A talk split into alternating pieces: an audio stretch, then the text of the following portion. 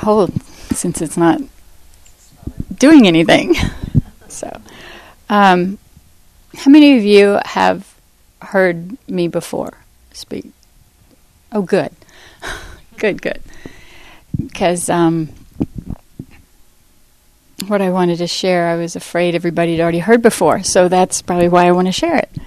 I want to start by reading Hosea chapter 2, starting in verse 14. Says, Therefore, behold, I will, I will allure her. I will bring her into the wilderness and speak kindly to her. Then I will give her her vineyards from there, and the valley of Achor as a door of hope. And she will sing there as in the days of her youth, as in the days when she came up from the land of Egypt.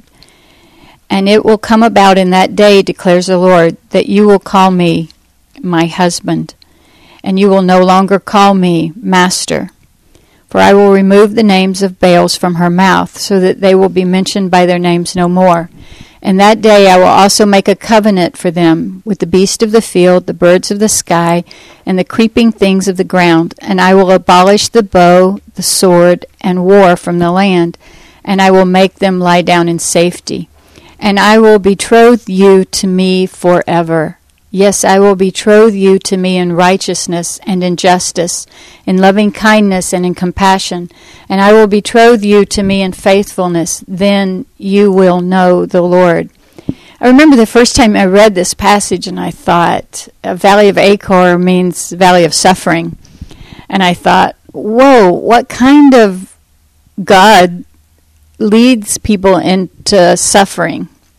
That was many, many, many years ago and the it's pretty amazing when you see this whole passage and you you look at it because basically what he's saying is I'm going to lead you into the wilderness and not only am I going to lead you into the wilderness but I'm going to lead you into a valley of suffering. Valleys are dark and dangerous and uh, you know not a place you would particularly choose. And yet he says I'm going to do that and in that place you're going to sing. You're going to sing and out of that, and because of that, you're going to come to know me intimately like a, a husband. And I will betroth you to myself forever. Um, I, after I understood a little more of the nature and character of God, I began to understand this even more, even from my own life. Uh, you guys couldn't care less about what I have to say unless you you know who I am because I could just be anybody. So I just want to share a little bit about where I've come from and how I've gotten to the place where I am today in God. My um, my dad was an alcoholic. When I was born, he had gotten a teenage girl pregnant and wanted a divorce.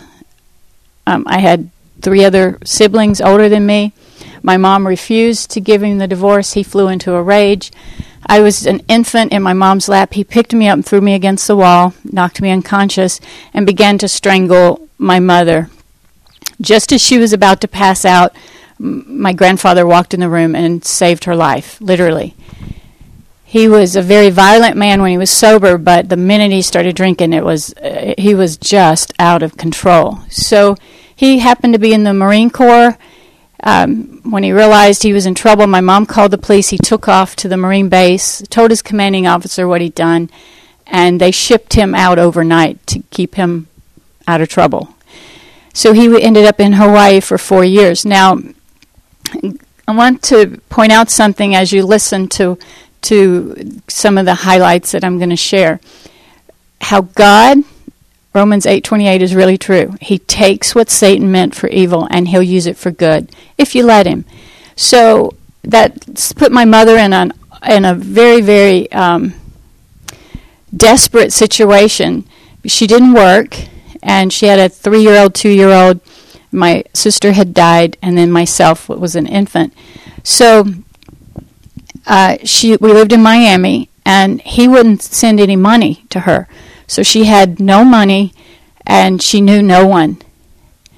She ended up running out of food and had no money. She moved into the projects, and um, got down on her knees one night and she prayed for the first time in her life. And she said, God, if you're real and if you care, if you'll send food for my children, I'll serve you the rest of my life. And she went to bed. The next morning, she had just moved into this neighborhood. No one knew her. She opened her front door and she said the porch from one end to the other was stacked, packed with groceries, bags and bags and bags and bags of groceries. So she kept her promise to God. She found a church that week. And my mother is 75 years old. To this day, she still serves the Lord. So um, I grew up in church, which probably saved my my mental uh, capacity, kept me sane, and also uh, kept me alive in my heart. So when I was two, I we lived in Miami. My mom had not had our, us vaccinated. I caught polio. The epidemic hit in '57, and I was paralyzed on the right side. Said I'd never walk. No, none of the daycares would take care of me. My mother had found a job, and so she had a problem. She had a. I spent months in the hospital, but when I got out, uh, no one would take me babysit. So, but she had to work because she had to feed her kids. So she prayed, and she had joined a church that taught that that were, it was a cessationist church that you know miracles didn't happen today, God doesn't speak today. But in that church, there was one little old lady, Mrs. Taylor, who believed that God could heal. So when she heard about my situation, she volunteered to watch me free. And she asked my mom, could she lay hands on me and pray for me every day? And my mom was a brand new Christian. She didn't know any better. So she said, sure. so Mrs. Taylor would lay hands on me and pray for me every single day. About a year and a half later, I wore a brace. I was still paralyzed um, Mrs. Taylor was carrying me and she tripped and fell down the stairs and broke her hip. So she couldn't take care of me anymore. That was on a Friday. My mom said Saturday when she went to put my brace on, my toe moved. And she thought, that was weird. And then the next day, I moved my foot. And she said by the end of the week, I was running. You just look at the timing. Mrs. Taylor was so faithful, so faithful and when when the rubber met the road, God just went now, and it so impacted. Whoa is right. So impacted my mother and Mrs. Taylor. So because Mrs. my mom said Mrs. Taylor was just just destroyed in her heart because she knew no one would take care of me. That I and so as you can see, I I can walk. and, that was um, that was a really it was a real big kiss from my mom back then. When I was about four, my dad came back from Hawaii and for some reason came back to my mom, and we moved. Uh, the Marines shipped us off to Virginia to Quantico, and it isn't long before my mom's pregnant again. And my dad would tell me all the time, uh, four years old, he'd say, "You I hate, but this baby I'm going to love." And so my sister was born, and for whatever reason, my dad spoiled her. He was just crazy about this baby. And when she was a few weeks old, she was crying. She was in a little car bed, and my mom wasn't coming fast enough to take care of her, so I went and picked her up. My foot caught on the corner of the little car bed, and I dropped her on her head, and she was unconscious. So we all rushed to the hospital. They end up air flighting my baby sister to another hospital because she had a massive concussion and fractured her skull. And my, I'm in the car with my dad. My mom had run in, and my dad says to me, I'm in the back seat. He turns around and he says to me, If that baby dies, I will kill you. And, you know, I'd been beat enough and hit enough and etc. to know that he meant it. And so I started crying, which which um, I knew not to cry, but I couldn't help it because if I cried, I always got beat worse. For whatever reason, he he chose me out of the five kids. I don't know why. I never knew why he hated me so much, but um, I couldn't stop crying, and he started screaming, "If you don't stop crying, I'm going to give you something to cry about." So I just crumpled in the floorboard of the back seat of the car. I'm five years old, and I prayed the first prayer that I can ever remember praying. And it went something like, God, please let my sister live so I can live. and please make me stop crying so I don't get beat. And in that instant, I met God. I literally, physically felt Him, and I knew He was good. Immediately, I knew He was good. I had not experienced good. My mother loved me, but my mother was extremely emotionally shut down, as you can imagine, and distant and uh, not affectionate by nature. She just isn't. So I had never remembered being held in my life. Um, so God picks me up, and I immediately stop crying instantly, and I feel Him begin to rock me. And I know who He is. He didn't. I don't remember. I don't remember him saying anything. He didn't need to. I knew. It was like I knew him already. My spirit had been with him before my spirit ever came to live in my body. So I remember thinking, um, wow, if this is what God's really like, I'm in for the rest of my life. I'm in love. I had never felt anything so good and so pure. And so that's what I did. I began to have a relationship with God the Father, a very real one. I talked to Him just like I'm talking to you, and I could feel Him. I could walk in my bedroom and say, Daddy, Daddy, please come. And I would feel Him, and He would be so real. And I would turn to Him. My dad would beat me, cuss me out, throw me across the room, slap me, whatever.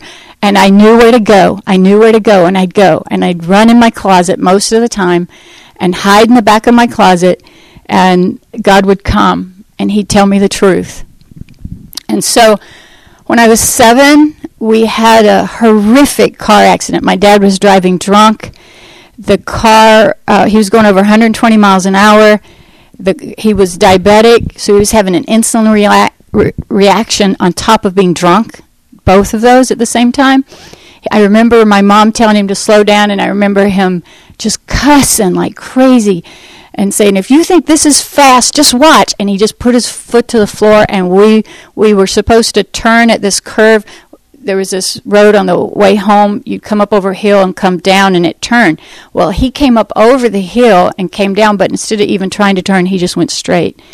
The car hit an eight foot high chain link fence, which it caught it. It flipped the car end over end in the air. They said it flipped three times in the air. The back door got somehow broken off. My brother and sister, was older than me, went flying out. And it just so happened, just so happened, coincidence, right? That this car, because it was flipping end over end, it went right between this orchard. It was going into a pecan orchard if, in Georgia, if you've ever seen a pecan tree, they're really big. And if the car had gone this way, it would have hit the trees and probably killed us all. But it flipped this way, went right between the row of trees. And just so happened that morning, a dump truck had trouble, had needed to go in the shop. So it need it had a load of gravel. It just so happened that it dropped it unloaded its gravel in that exact spot where our car landed upside down on that mountain of gravel and the gravel just sank like a pillow. It kept us from being crushed to death. Just so happened. so the state patrol came and uh, literally he told my mom the next day he said I expected to find everybody in that car dead. He said that that you nobody should have survived. No one died. My dad had a concussion. He was in the hospital. My mom broke her ankle. I was trapped in the car, gasoline pouring all over me, and my hand had gotten caught up under the in the window. The windows were power windows. There was no power, so they couldn't get my hand out. So it took quite a while for them to get me out. Uh, I was seven, and um, we get home. That we all go to the hospital. We had little minor cuts and bruises. That was it. It was miraculous. My brother and sister that that had got thrown out, they were fine. my brother had lost his shoes. And I remember him when they got me out of the car. He was walking around. Anybody see my shoes? Anybody see my shoes? I gotta have my shoes. That's the only shoes I have. You know, and um, but that was he's he. It's so funny. He was talking to me this week, and he said, "You know, that was my biggest worry. I didn't care if I had a concussion or any. I just wanted my shoes." so we were just so poor that that was a big deal to have shoes. And we go home that late that night, and we had we had no food. We'd gone days without anything to eat, and I I had a a habit of I didn't have a real bed. We had found a mattress in the dump. We lived in, right near the county dump, and my brother and I that was our job. We found whatever we needed in the dump, and when we'd see a car, they had to drive in our driveway, go behind our house, and through the woods to get to the dump. So we knew when there was fresh pickings. So we hop, run down there as soon as they left and go find out what treasures there were. And we had found a mattress there, and my mom had propped it up on some blocks and bricks, so it just fit in my window. And in Georgia, you have the big tall windows, floor to ceiling, because it's so hot. We didn't have air conditioning. We didn't have fans. 102 degrees in the summer. I could see daylight through the walls, and when we swept, we knew where the holes were in the floor to sweep the dirt down through the floor. The house we lived in should have been condemned. Would be today if it was. Nobody would be allowed to live in that. Rats, big as cats, in our house, and snakes, and the whole deal. But um, I had my my mattress was perfect because I would put my pillow in the window sill, and every single night I talked to my daddy. It was I just told him about my day. I talked to him like he was my best friend because he was. He was my only friend, and so I was telling him about the car accident and how we hadn't eaten and we didn't have any food, and would he please send somebody? Somehow, I, I didn't say send somebody. I asked him, would he please send us some food? And a few hours later, late in the night, there was a knock on our front door, and it was a couple from our church. And nobody ever came to see us because my dad was so violent. The one time the preacher came, my dad told him if he ever set foot on his property again, he'd kill him. So he never came back. So um, for someone to come was unbelievable. It was the first time I ever remember a knock on our front door, ever. so uh, we went running. Us kids all went to the front door. My mom had her ankle broken, so she was sitting, and a couple from church brought in all these groceries and put them on the dining room table. And I I climbed up on top of the table. I was so excited, and I remember thinking, sitting on top of that table, pulling food out. I remember thinking, I wonder if this is what Christmas feels like, or a birthday, because I'd never, I hadn't had either. I wonder if this feeling in my stomach is what that feels like. All that food. And when I when I finished getting all the food out, I had a mountain of food around me, food I'd never seen, because we lived off of. Um, my mom would buy cornmeal when she had money and add water to it and cook it, and we ate that a lot. We'd buy grits because they're really cheap, ground up corn, and buy the instant milk. We never bought jar milk because she could dilute it and make it go further. And so I remember many times eating corn flakes with bugs, live bugs floating in, in it, in my water. A lot of times we just have water. And we'd eat it anyway. I remember looking at my brother the first time that happened, and his bowl was swimming, and my bowl was swimming, and it was in water and corn flakes. And um, I said, I said to him, I said, "I'll eat it if you'll eat it." He says, "I'm eating it," and we ate it you just do what you got to do when if you're hungry enough, you know, you will. And I did a lot of times. Cornmeal full of bugs, we'd eat it anyway. So I'm sitting there with all this food on the table piled up around me.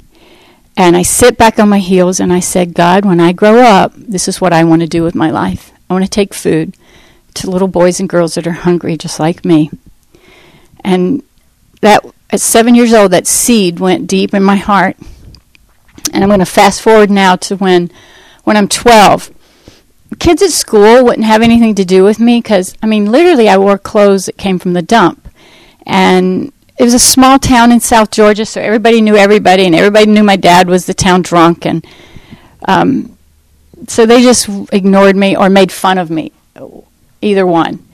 And at church, we didn't. My mom always, always took us to church. That was my dad wouldn't ever go, and he hated it. But for some reason, it was the only thing that my mom put her foot down with my dad. And for some reason, my dad said, "Okay." We had one car, and he controlled the car, but he always would have that car back for Wednesday night church, Sunday morning, and Sunday night. Always did. I don't ever remember him not doing that. which is a mystery. It had to be the grace of God. So we always went to church, but the kids at church uh, made fun of me too, and my si- sisters and my brother. And that, I, I remember being really young and thinking, that isn't the way it should be. Somehow I knew, because God wasn't that way to me. And it just didn't make sense to me that God could be so good and kind and not care if I was wearing rags and not care that my hair hasn't been washed in a week and not care that I was barefoot. And yet they did, and they put such a high priority on it. It, it really confused me as a child. I couldn't understand it at all. So um, that was very, very difficult and very painful.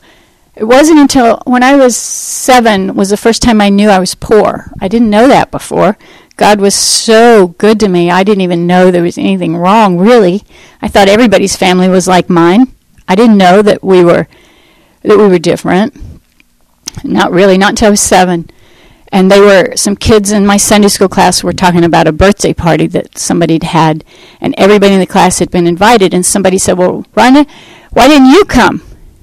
And I said, Well, I wasn't invited. And the person that the party was for said something like, Oh, you know why she didn't come? She's poor. And then I remember thinking, I'm poor?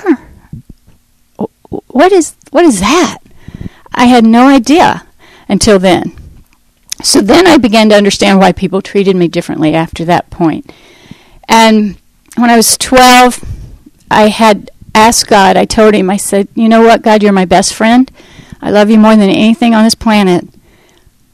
But could I have one friend that had skin? could I could I just have one friend? Because I'd never had a friend on earth. And that year, my dad was always drinking and always getting in trouble and always moving or not paying our bills, and we'd move in the middle of the night. I mean, it was just constant, that thing. So that happened again. He beat somebody up with a tire tool, and it looked like the guy was going to die. So he t- we took off in the middle of the night and moved away to keep him from going to jail. We moved way out in the country, and um, and um, so I'm I go to this new school, and I was always really smart. I love to learn. I I still do to this day. School was um, a place for me to f- to find something that um, could help me not think about life, and learning was one of those things. So I was very smart. Usually the the smartest kid in the class. Well, this year I was in sixth grade, and this girl was also accustomed to being the smartest one in the class. Her name was Diane. So we had this competition going on. You know, uh, oh, it was brutal. It was just brutal. I was always looking to see if she got an A plus. You know, because and to see just how many extra credit points we could get. I mean, it was brutal. And she was a real rough girl. She was one of those that beat everybody up. I was a mouse. I was terrified of everybody and everything. And so um, word got back to me that she told everybody she was going to beat me up by Christmas. She said, By Christmas, I'm going to beat her up. So I am even more afraid of her. We happen to ride the same school bus. I'm sitting on the front seat of the school bus, right behind the dr- bus driver, because it's safe. Safety was my main goal in life, because I just suffered so much pain. So I'm sitting there behind the bus driver, and doing what I almost always did was I would go inside myself and talk to God all the time. I lived with Him. So I was doing that. And I heard God say, Rhonda, I need to ask you a favor.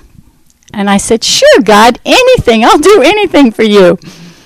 And he said, I need you to go invite Diane to go to church with you.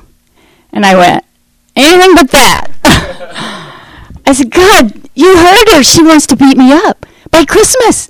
And that's not very far. If I go ask her to go to church, she's going to beat me up. She always sat in the very back of the bus, too.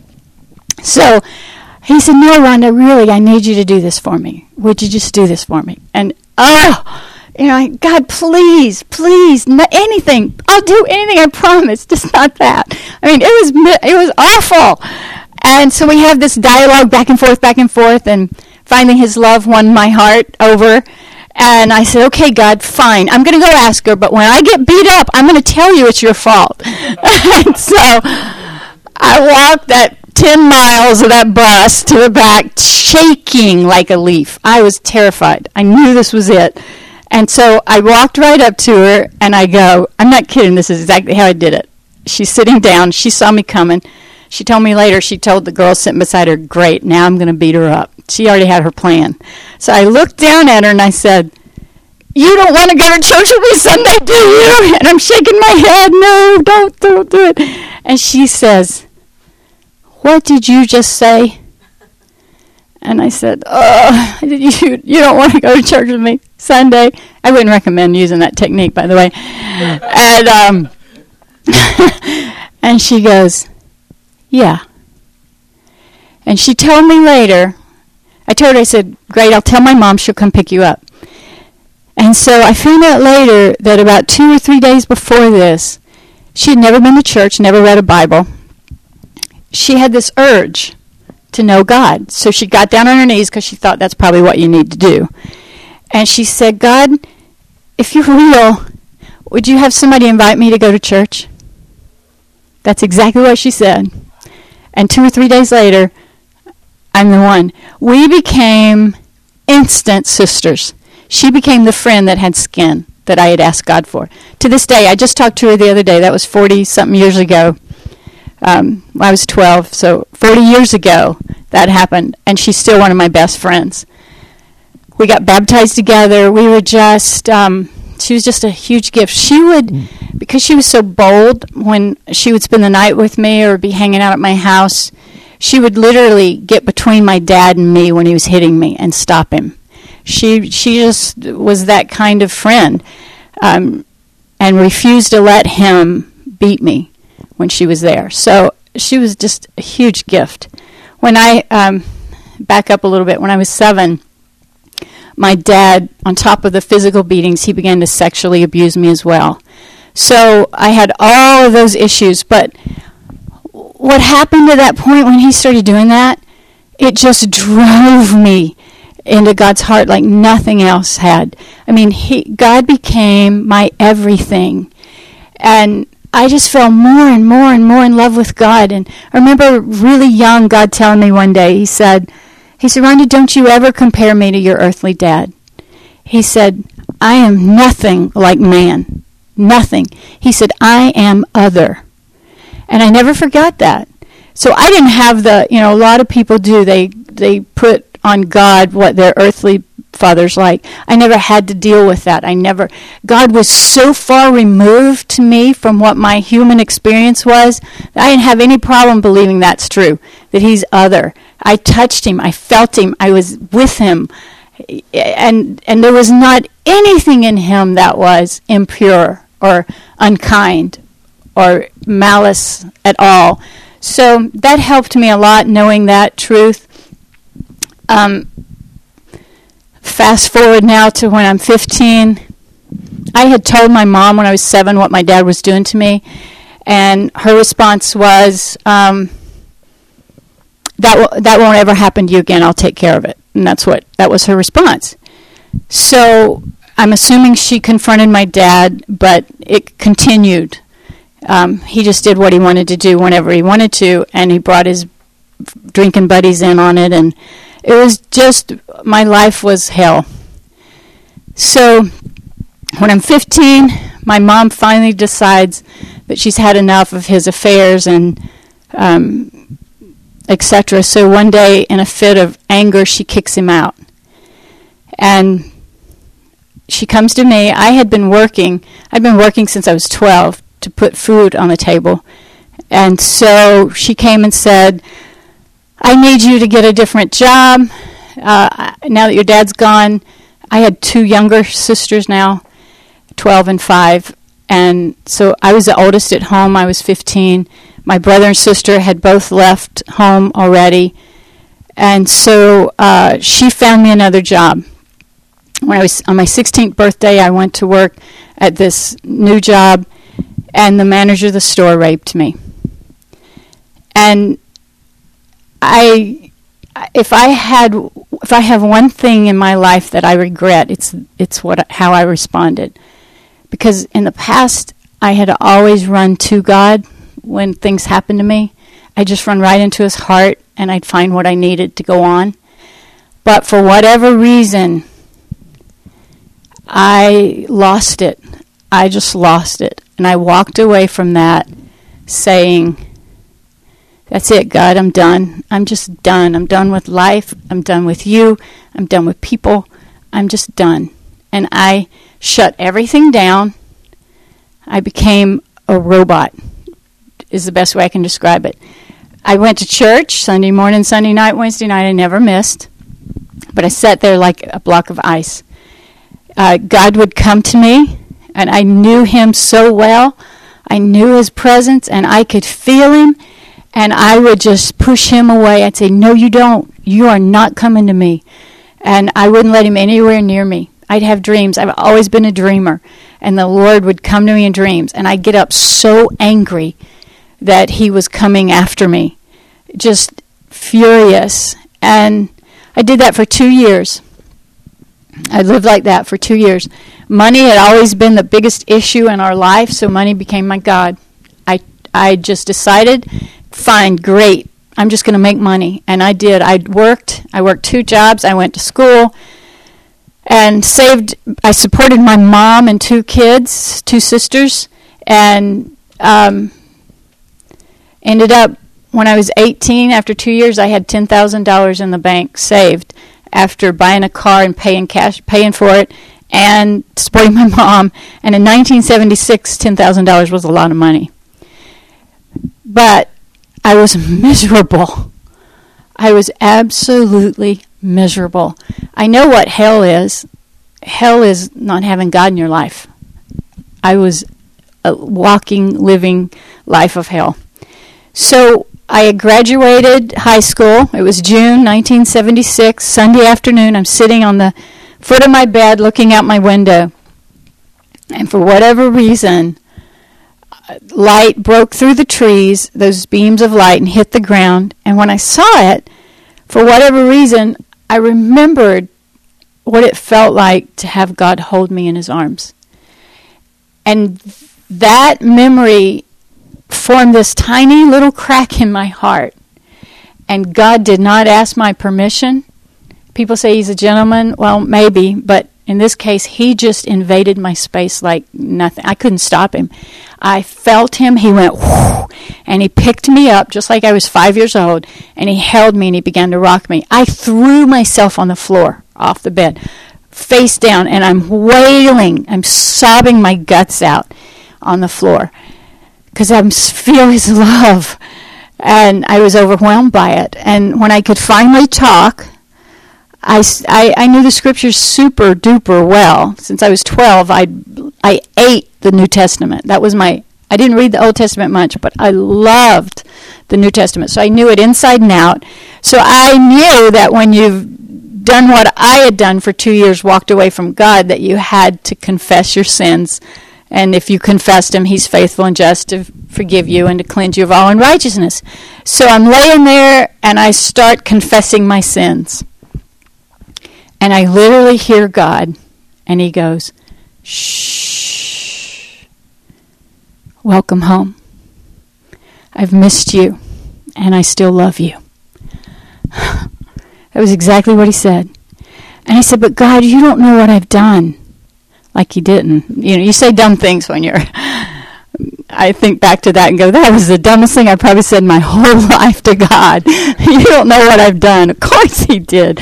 Uh, but that's what I said. I just have to be honest. I said, God, you don't know what I've done.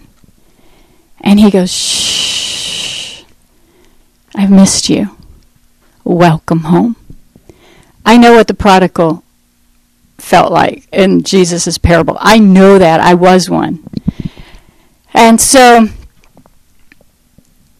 I kept trying to convince him that he needed to let me re- confess, you know, and he just wouldn't let me. He would not let me. Such is the nature and character of our God. Because he knew what I needed. I didn't need to confess, I needed him. And so my heart was already there. So he just loved on me. He held me, and I cried. I cried for hours. No joke. And at the end of that time, God says to me, Rhonda, what do you want? What's your dream? And I got angry. I was furious. Because, see, looking back on it, I, I understand why. I knew how I knew how to cope with punishment, pain, being knocked around and slapped, and I knew what to do with that. I, I was comfortable with that. But he was offering me mercy. What do you want? And I screamed at him. I said, What do you mean asking me what do I want? I need to be punished. I was guilty. I've been walking away for you, from you for two years. I've crucified you over and over and over again. What do you mean asking me what do I want? And he just repeated it. He says, No, I really want to know. What do you want? And I just came back at him again. Don't you dare. Don't you dare. I wanted him, man, if he had punished me, I would have been a happy girl. I really would have. That's that's that just shows you how broken I was and how how little value I felt towards myself. So he came back to me the second time and he said, "Rhonda, why would I punish you for something that I've already punished my son for?" And I went, "Oh, you're right. You're right. Okay. All right. Okay." So I was finally, after a little while, able to answer his question. I said, Well, God, you know me better than I know myself. And you know that the only dream I've ever held in my heart is to be a wife and a mom. That's all I've ever dreamed of. It's all I care about. And I said, But I've been so abused and so used that there's no man on this planet that would ever want somebody like me. And you know, God didn't respond, He didn't answer me. And so I assumed that that meant I was right. And so I lay there for quite a while wrestling with the reality that I probably wasn't going to get married and my dream was probably not going to happen. And so um, after a while, I was finally able to lay it down and give it to the Lord. And I told him, I said, It's okay, God if if I never get married, you're enough for me. And I'll live the rest of my life perfectly satisfied, perfectly happy because you're enough for me. And so that dream died. Except a seed fall into the ground and die, it cannot bring forth fruit. Two weeks later, I was at work, and I hadn't dated. I was 18. I didn't. Um, I just, I just was so messed up. I just wasn't interested. So, and I was afraid of men. I didn't quite figure out how I was going to get married if I was afraid, but I didn't think that out. But that was just reality. And so, so I was at work, and this guy came through my checkout line, and he bought a pack of Wrigley Spearmint gum.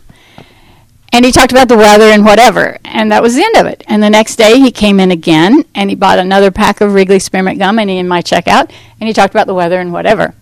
So he did that for two weeks, every day, buying this gum. Well, the cashier beside me, after three or four days of it, she leans over to me after he left, and she goes, I think that guy likes you. And I said, No, he just likes gum. and I had no idea. After two weeks, he phoned me on a Friday night and asked me to go out with him on a date. And I was terrified out of my mind. I wanted to, sort of, but I was so afraid that I actually lied to him and told him I had plans and turned him down. So that was the end of that. Then he called me Saturday night, the next night, and asked me to go out on a date again. And I lied again. I have repented for that lie. Uh, and, and told him I had plans. so what I didn't know was he had been praying for a wife, and um, when he saw me, he felt like God said that I was her. And he had told God that night after I turned him down twice, he said, Okay, God, three strikes and she's out. I won't ever ask her again. So on Monday, my day off had been changed that week for some reason, and so had his. So we both had Monday off. He called me at 11 o'clock in the morning and he didn't use the date word. That helped. And it was daylight. That helped. And he said, Hey, I'm going for a ride on my motorcycle. Would you like to go with me? And I thought, oh, I, I might be able to do that. It's daylight. It's not a date. Maybe I could do that. I wouldn't have to talk to him. And then I thought, nah, I can't do it. I cannot tell you to this day how it happened. I can't explain it.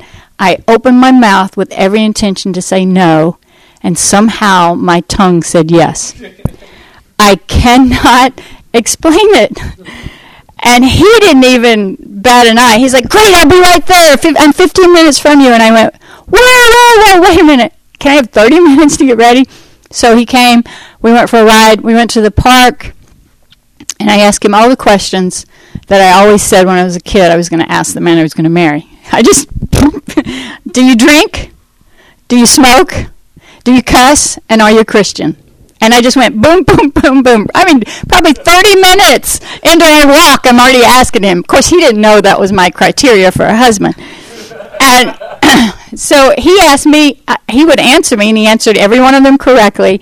And then he said, What about you? And I answered him all correctly. I hated drinking, I hated smoking, I hated cussing, and I loved God. And that was it. So I went home that afternoon and told my two little sisters I met the guy I'm going to marry.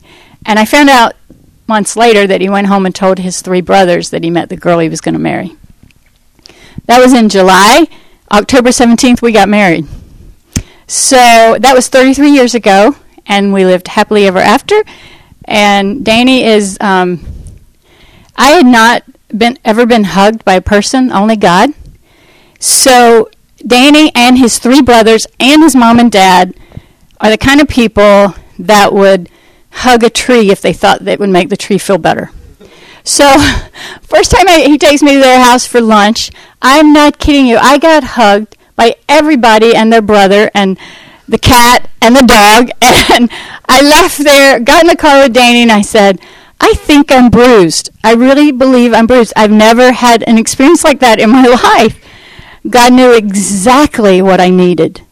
He knew I had this Grand Canyon inside of me that needed to be filled, and he gave it to me in that family. His mom and dad adopted me like I was their daughter. I'd never been parented.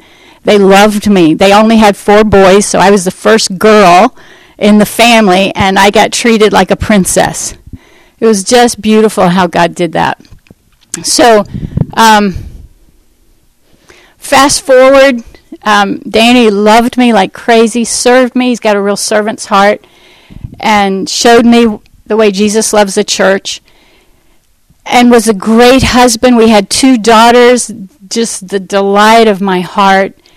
And 10 years into our marriage, everything was perfect.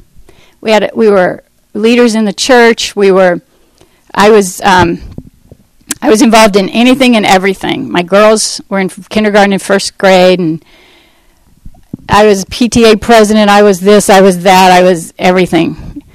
But what had happened in my heart, I didn't know it, but after 10 years, um, I started having uh, flashbacks of the abuse and nightmares. I hated going to sleep. I was tormented. And my dad didn't live far from where we lived, about 15 minutes away. And my dad had always told me when I was little, he said, One day when you're grown, I'm going to find you and I'm going to murder you. So I had that inside me. And I got to the point where I was terrified to leave my house. I wouldn't go anywhere alone, period. If Danny wasn't with me, I didn't go. I just didn't. It got to that point after 10 years. And so, all the way to church, even. Yeah, I grew up in this church. But Danny would get the lecture all the way to church. Don't you leave me alone. Don't you walk away from me. You hold my hand the whole time. And these were people I grew up with. It was it was normal. It was a, a spirit of fear, and I didn't know it at the time. And then on the way home, he'd get the lecture all the way home. Why'd you walk away from me? You know, poor guy. I mean, he was in prison. So it just finally got to the point where I was not functioning and so Danny, uh, being a, a good man, realized you got to have some help. We I went into Christian counseling with a Christian psychologist. Had a master's degree, a doctor doctorate. I mean, he knew what he was doing. After two years, I was worse than when I went in, and um, actually suicidal. Not because I didn't love my family, not because I didn't love God. I did desperately but I had so much pain. I could not deal with the pain. And so I went to bed and I planned out my suicide the next day, wrote wrote my letters, and I, that was I was just going to do it, and told God to forgive me in, in advance, and please let me into heaven anyway, and um, and I remember thinking just before I drifted off to sleep, I said, in my heart, it wasn't a prayer, it was not you know, but God hears the thoughts of your heart, their prayer. But I just thought, huh, if only I could feel God the way I did when I was a little girl, maybe I could live. And that was my thought. And I drifted off to sleep. Somewhere in that drifting stage, I became aware of a presence. And it was beautiful. I knew it was God, but it was unlike anything I'd ever felt before. It, it had the sensation of like a concrete wall being pressed on my body against me, but yet oil pouring through it into me. And to the degree that I couldn't breathe without hurting, I physically felt the pressure on my chest. And finally I said, God, stop it, you're killing me. And later I thought, I bet he, he wanted, he probably had to bite his tongue to keep from saying, hey, I thought you wanted to die. I'm just helping you here. But, but, um, I God, you're killing me. Stop. And the pressure just lifted just enough that I was comfortable, and I still felt it. And I said, God, what is this? What am I feeling? And he said to me, I heard him loud and clear. He said, Rhonda, this is just the shadow of my love for you. And I thought, the shadow, it's killing me. If that's just the shadow, what in the world is your love like? And I have a theory that that's why we have to have new bodies because these these would just blow up and it'd be messy and ugly all over God if, when we finally come in contact with the full blown love of in His heart. So we get new bodies so that we can withstand that pressure of His love. Um, so I said, "Wow!" And I just laid there in the in His presence, letting Him love me, and I started telling Him, "God, I don't want to live." you know I'm planning to kill myself tomorrow. I don't have it in me to not do it. You've got to help me. What what am I missing? And that was when I realized what had happened in my life. For ten years, um, I had I had realized that God had forgiven me for walking away from Him for those two years, but I hadn't forgiven myself. So I had been working to be the perfect Christian, the perfect mom, the perfect wife, the perfect friend, the perfect everything. And in my performance driven desire to prove to God that I was good enough, I had forgotten all about Him. And I was doing everything in the church, and I had completely forgotten about God. And that was my problem. Because you can withstand all kinds of abuse and injustice and starvation and pain if you have God with you. You can. I know it. I did it. For 16 years, I did it.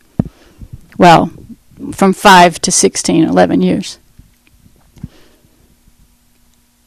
But because I was working so hard for God, I'd forgotten to crawl up in His lap. I'd forgotten to be in relationship. I'd forgotten that that was the number one thing in life.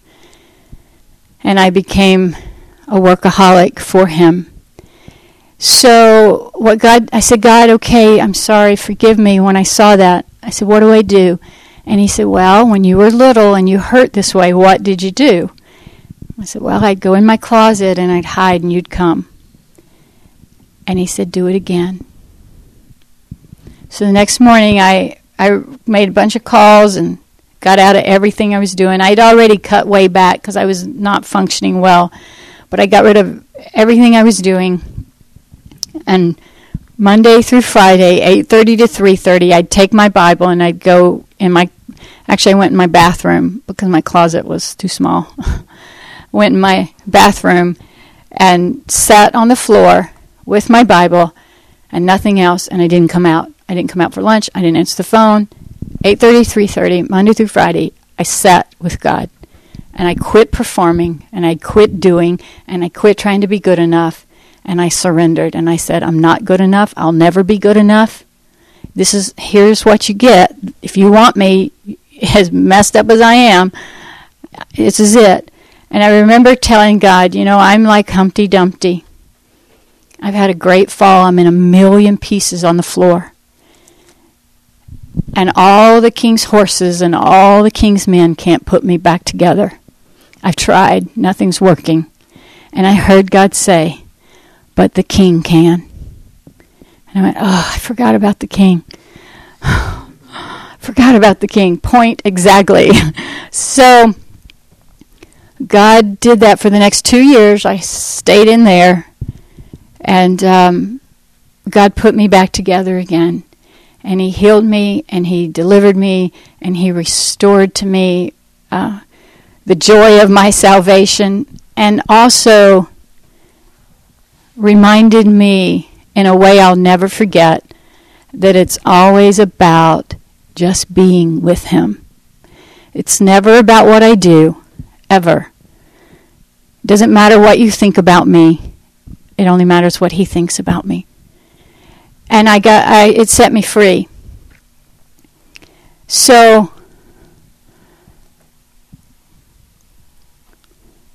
I had um, God often uses natural things in a prophetic way. When I had polio for a year and a half, my right leg didn't grow; it was paralyzed, so it was shorter, and so I walked with a sideways gait like that. And in that season where God was healing me, we left the church that didn't believe in miracles because believe me, I needed a God that could do miracles or I was hopeless. There was no man couldn't help me. And we went to a spirit-filled Baptist church in Macon, Georgia. And the pastor there was an older gentleman. He was precious and um, he we made an appointment because I had a million and one questions about God because my history as a child didn't match with my doctrine that I'd been taught. I'd been taught God doesn't speak. Well, I God didn't. Not only did He speak, but He would come. I mean, He'd hold me. He was real. So I had a lot of confusion over what I'd been taught and what my experience was. So we made an appointment, and in the appointment, the pastor starts talking to me about a man years ago that had had polio and he had one leg shorter than the other and he, uh, he, you know like me and I said I said well that's why I I had polio too. And he says well would you like God to heal that? And I went can he? You know cuz I I had had the indoctrination that he couldn't. So he said yeah let's just ask him. So he sees the difference in my legs has me hold him out and not only was my leg shorter, but it was smaller. It had it was like withered. So he prays and he asks God to cause that leg to grow out. And I had my eyes closed. I am not kidding you. I felt the bone growing. It was the weirdest sensation you can imagine. This bone right here. I have my eye, and I felt that bone going, and I opened my eyes. I looked up and I said, "I feel it! I feel it!" And my husband says, "Well, I feel it. I feel it. my leg shooting out. Well, it shot out past the left leg. It's about that much too long now. And I went, oh no! Oh no! This is bad! That's not good! That's not good! And the pastor just chuckling and he pats me on the shoulder. He says, It's okay. Watch God. Watch God. So he says, Now, Lord, bring, I'll never forget his words. He said, Lord, bring everything into perfect balance in her life. And just as he did, that right leg went, and it stopped even with my left leg and I was relieved. so it was the oddest thing, though, to walk around. I remember feeling like my leg bone was poking up into my hip socket too far because I hadn't walked that way ever. I was 30 years old and hadn't. It was a. It was just odd to walk around. So later on, God was talking to me about that whole deal, and He said, "Rhonda, that whole situation is a prophetic truth I don't ever want you to forget. He said, For the first part of your life, you had all word. It was word. I love the word. No spirit, but word, word, word, word, word in my in my training. Now, my experience was a different matter, but in my training, in my church, God doesn't speak, God doesn't heal. Apostle died, there, it's all done. When the last apostle died, it's done. He said, and look at what you walked crooked. Your walk was crooked. And he said, and then if you come and now you're all spirit, you're in just as bad a shape. And he said, It's the Word and the Spirit married together that allows you to walk in perfect balance. So I've never forgotten that. I walk it out every day. I think about it probably every day of my life. It's Word, it's truth and Spirit, truth and Spirit, truth and Spirit together that allows us to walk a balanced life. So that was um, that was really um, a turning point for me personally in, in understanding the importance of the Spirit in our lives today. So, um, I'm going to tell one more story and then, let's see, then it'll probably be break time. Right about that time, my husband was out working one day and driving his car and on his lunch break or something and this little lady little old lady was getting her mail on the street. And she nobody knows what happened whether she passed out or tripped or what happened but she actually stepped out into the road in front of my husband's car her elbow went through his windshield and my husband got out of the car and the people there said he was he was trying to literally physically stop cars nobody would stop because he was out of his head screaming for somebody to help him and grabbing cars and trying to stop them. Well, finally, um, you know, some people started stopping and to help the lady. And this um, Christian, we guess, well, she's either an angel or a really godly Christian. This this um, big black lady stops and goes over to him and f- gets him to calm down and sits on this curb. And she said the only way she could get him to calm down was by singing hymns to him. So she rocked him and sang while the police and the ambulance and all of that. Long story short, we go to the hospital. He wanted to go see her. She was in intensive care. And uh, we went to see her. We met the family. They assured us uh, they'd read the police report. It wasn't his fault. We're not going to sue you. We're Christians too. Our whole church is praying for you. Um, we're sorry this happened, kind of thing and it, the doctors said it looked like the lady was going to live and 3 days later she dies 2 days later we get a lawsuit suing us for everything we had we didn't have a lot but and um, my husband uh, he, he has a real passion for elderly people so this hit him he had a great grandmother that was just really powerful in his life, and it just really hit him hard. He was in a place where he couldn't work for over a year and a half. He couldn't drive a car. And so, as a result of that, we were, we were, and we, the whole deal with the lawsuit, we lost, we were just poor, poor again. Got to a point where we didn't have any food. Literally, my refrigerator was empty, my cabinets were empty. I had nothing in the house my girls were at school, and I'm, I go and sit in the kitchen floor, and I said, God, will you send food for my kids? I'm going to serve you whether you do or not for the rest of my life. But will you send food for my kids? And I'm, I'm crying, and I'm just sitting there, and I'm crying. I said, I'm not getting off this floor until you bring us some food. And a few hours later, there's a knock on my front door. It's a lady from our church. She lived about three, five miles past our driveway. She had to pass our driveway to go home. And she says, Rhonda, I hope I'm not going to embarrass you. I hope this is okay. But I got to tell you what just happened to me. I went grocery shopping, and as I drove by your driveway, I heard a little voice say, You need to stop and give Rhonda your groceries. And she said, I was too embarrassed to do it, so I went home. And she said, I pulled in my driveway and I grabbed my door handle and she said, God came in my car and he said, He said, if you don't take those groceries to Rhonda Calhoun, I will kill you. I'll take your life. And she goes, Whoa! She said, I didn't even open my door. She said, and here I am because I don't want to die. now, yeah, I, I'm sure God wouldn't have done that, but I guess he had to get her attention. I don't know. That's not God's. I don't know. I don't know. I'm not going to try to explain God, but that's what she told me. I said, Diane, this was another Diane, not my friend Diane.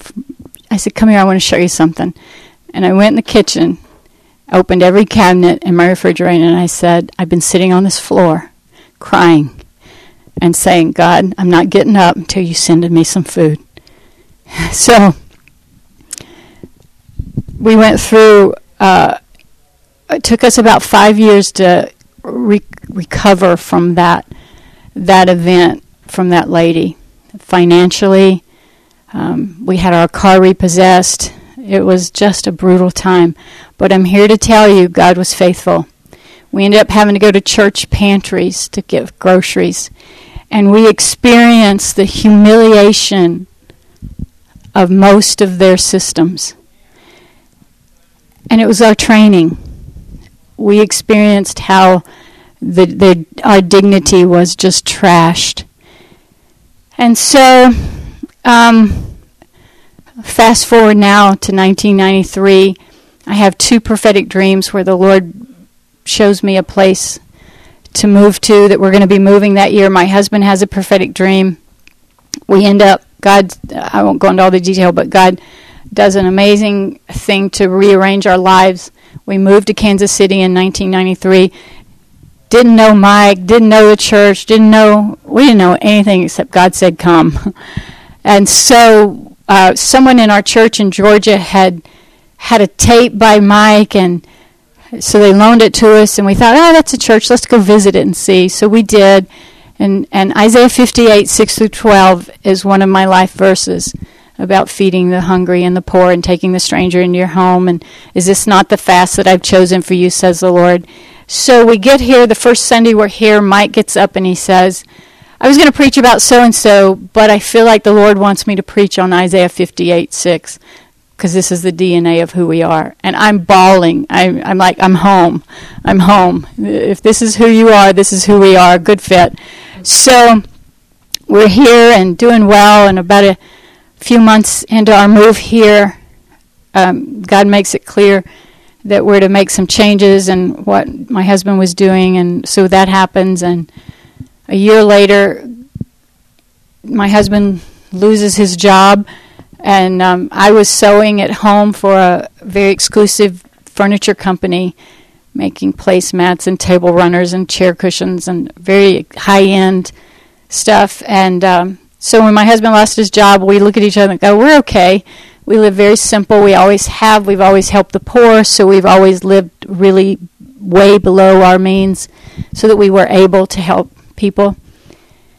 We can live off my part time income because we only had utilities and no car payment, none of that stuff. I said, no problem. We'll just. And then a week or so later, I get a phone call from my employer saying, um, sorry, I forgot to order your fabric. I'm leaving the country for six months, so you're not going to have work for six months. And I hung up and went, now we have a problem. So went in my prayer closet, my bathroom, which, by the way, I started calling the throne room because of all my encounters with God. And um, went in the throne room and said, God, what in the world are you doing? We got to, you know, what are we doing? And he just very clearly said, I want you to feed the poor full time ministry. And I went, Lord, that's not a ministry. That's just life. I, I was clueless that it was a ministry, truthfully. It was just a way of life for us. And um, he said, I, I really want you to do this on a full time basis. So I told my husband, and he said, You know, that's just what God told me. So I'm in. Let's do it. We called Mike. He was our pastor and just asked for his blessing. And he said, Great. There's nobody in the church doing that. You got my blessing and we began reaching out to the poor. God would show us a need, and then we'd get on our face and say, How do we feel that need? And He'd show us. And so we just had all these, God just came with favor and uh, brought people to us, to, and we just organized all these outreaches here in, in Grandview, and we were in this church then, and um, in the area, and homeless, and the the widows and the orphans and the nursing homes and the police department and etc. It was wonderful. We did that. Um, and God told us in the very beginning, He said, Don't tell anyone what you're doing. I want to prove to you that I can support you. So we didn't tell anybody except Mike. We ran out of money real quick because we never had a lot. You know, we just gave it away. We had a few hundred dollars or so, and we ran out. And then um, what happened was our car payment was due the next day. Not our car payment, our house payment. We didn't have the money for the house payment. And that morning, the morning before it was due, Danny and I are looking at each other going, This is going to be fun. Nobody knows, and we can't tell anybody except God. And we get a phone call. Someone uh, in the church that we didn't know called us and invited us to his house for dinner. And um, this was about six weeks into us feeding the poor. So nobody really knew about us at this point. We were just secretly doing what we were doing. And so he didn't know. He, we went to his house for dinner that night, and he says at dinner, he says, I was praying this morning, and God spoke your name to me and said for me to give you something. And he handed us a check for $7,000. And he said, and he had tears pouring down his face. This man says, God said to tell you that He loves you and He absolutely loves what you're doing. And then the guy says, What are you doing? I loved it. Um, so we told him what we were doing, and but that's how it was. God just provided for us, and what we would do is we'd pay our bills, and we, my husband and I, in the very early on, to keep us from being corrupted by money, because we believed that there would be uh, millions of dollars. We believed that. So what we did was we covenanted together to never exceed. Um, I think at that time it was fifteen thousand dollars a year. If if fifty thousand came in, our salary would only be fifteen thousand, and so. Um, and what and the other thing we we agreed was whatever came in for the month, we wouldn't put it back. If it came in, if $7,000 came in, we'd pay ourselves our $1,100 a month, and the rest of it we'd give away. So we didn't roll it forward. And, and that's what we did, and God was faithful every single time to take care of us. There was one time in 15 years that our light payment was late and I kept going to the Lord, I don't understand, Lord, why? We had to pay a late fee. You just wasted $35 of your money, God, on a late fee. What? Show me. And a few days later, I get a phone call from a lady in Alabama, and she says, I'm calling to apologize to you. She said, The Lord told me to send you, and I can't remember the dollar amount, let's just say $125. The Lord told me last week to send you $125 and I didn't do it.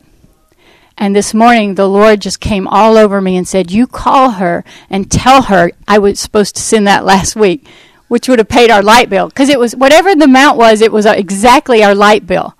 And so she said, she said, and because I didn't do it, the Lord told me this morning to add $35 to it. So I'm mailing it today. And I went, oh, sweet. So that was just God's way of proving that He can take care of you. If you give yourself wholeheartedly to God, He will take care of you. Now, the Lord told me a few months back, He said, Rhonda, I am not interested in you being comfortable. I'm interested in you being Christ like. So, am I always comfortable? Right now I am, but I haven't always been. I haven't always been. So, and my uncomfortableness now is a whole different, comes from a whole different reason than before. Um, our journey has been, I wouldn't trade it for anything. It's been probably the hardest thing I've ever done in my life to be a Christian and to be wholeheartedly after God, but I wouldn't change it for anything. So, um, anyway, fast forward now to IHOP. We were we were been part of Metro from the from '93, and then IHOP starts, and um, we'd always been a part of the prayer ministry because we prayer is foundational for anything you do. Has to be and has to stay in the forefront of everything you do. And prayer slash relationship. You know there's two kinds of prayer. There's the where you intercede and you ask for things and then there's the kind where you just sit. Lord what do you want today? And you just give yourself to god. So it's both of those. And we became part of IHOP and loved that. And then um, in November of, ni- of 2006, I have a dream where the Lord appears to me. And I have to tell you this I have to back up. 1976, on October 17th, my husband and I got married. And the day after we were married, I asked him, I said, if money was no object and you could do anything you wanted with your life, what would you do? And he said, Well, I'd buy a farm and I'd build homes for women and children in crisis. And truthfully, that was when I knew I'd married the right man. Because he didn't, little late, but because uh, I already married him. But um, I had never told him that when I was 12 years old, I asked my mom, Why don't you leave dad? Why do you stay? And she looked at me and she said, she said, I have five children, no job, no car, no money, and nobody to help me, where would I go and what would I do?